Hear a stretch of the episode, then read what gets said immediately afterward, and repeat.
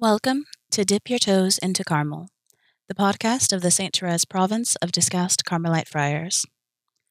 Walk with us today as we discuss The Invitation, an article written by Father Gregory Ross.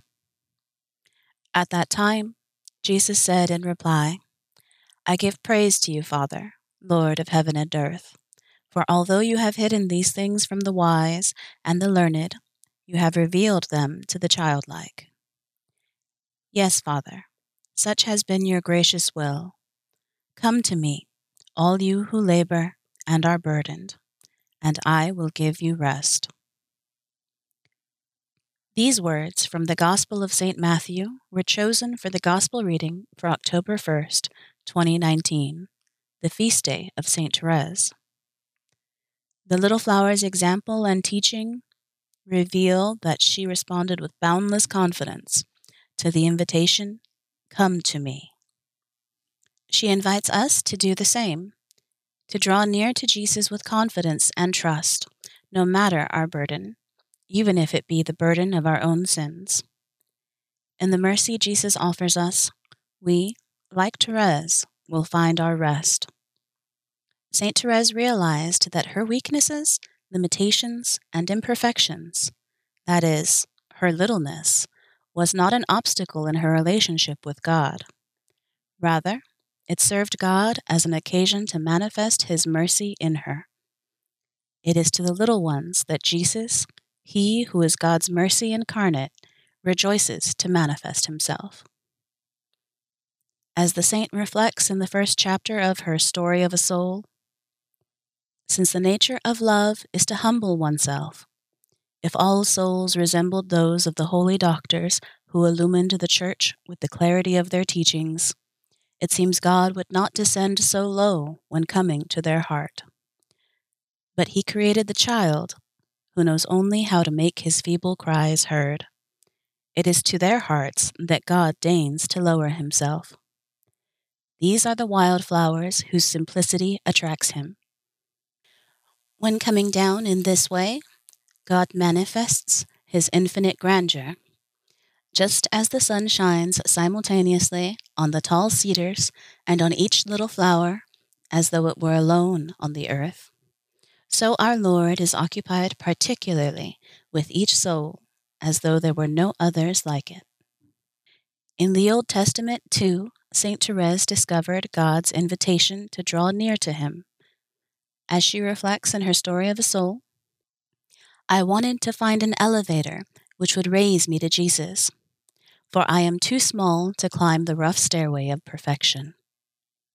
I searched then in the Scriptures for some sign of this elevator, the object of my desires, and I read these words coming from the mouth of eternal wisdom Whoever is a little one, let him come to me.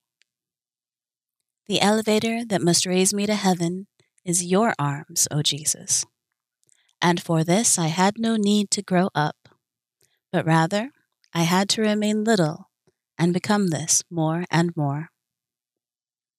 Therese, at first experiencing her littleness as a burden, came to see it as something that stirred the merciful heart of Jesus to descend to her, to raise her to himself, to fulfill his desire that the little ones come to him. She gained assurance that little ones like herself could come to Jesus because he has first come to them as the sun, as the elevator of love, to shine on them and to lift them to himself. Enkindled with faith in the merciful love and desire of Jesus, St. Therese found the grace to embrace her limitations and burdens, and even to rejoice in them. In her poem titled, To the Sacred Heart of Jesus, she reflects I need a heart burning with tenderness, who will be my support forever, who loves everything in me, even my weakness.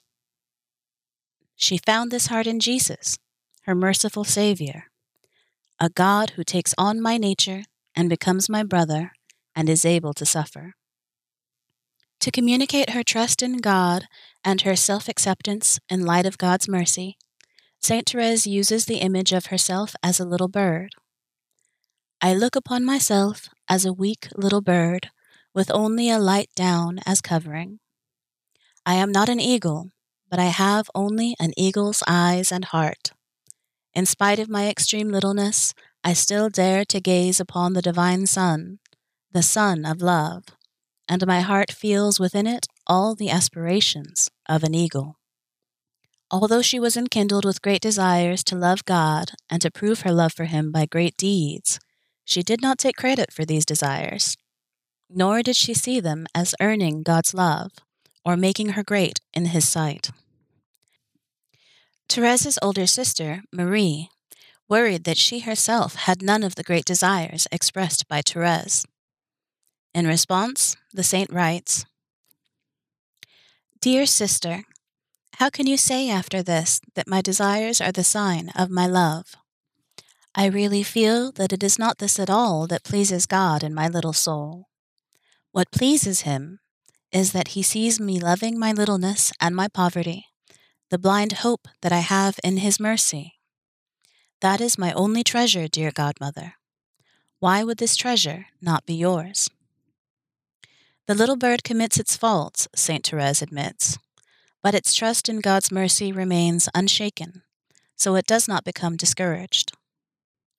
And yet, after all these misdeeds, instead of going and hiding away in a corner to weep over its misery and to die of sorrow, the little bird turns toward its beloved sun, presenting its wet wings to its beneficent rays.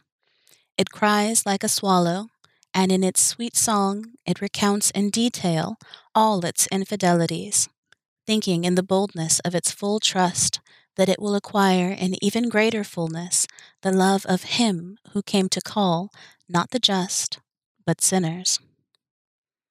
In other words, the saint of Lisieux, finding herself burdened with her misdeeds, does not hide in shame and fear, but rather she hears and heeds the invitation extended by Jesus Come to me.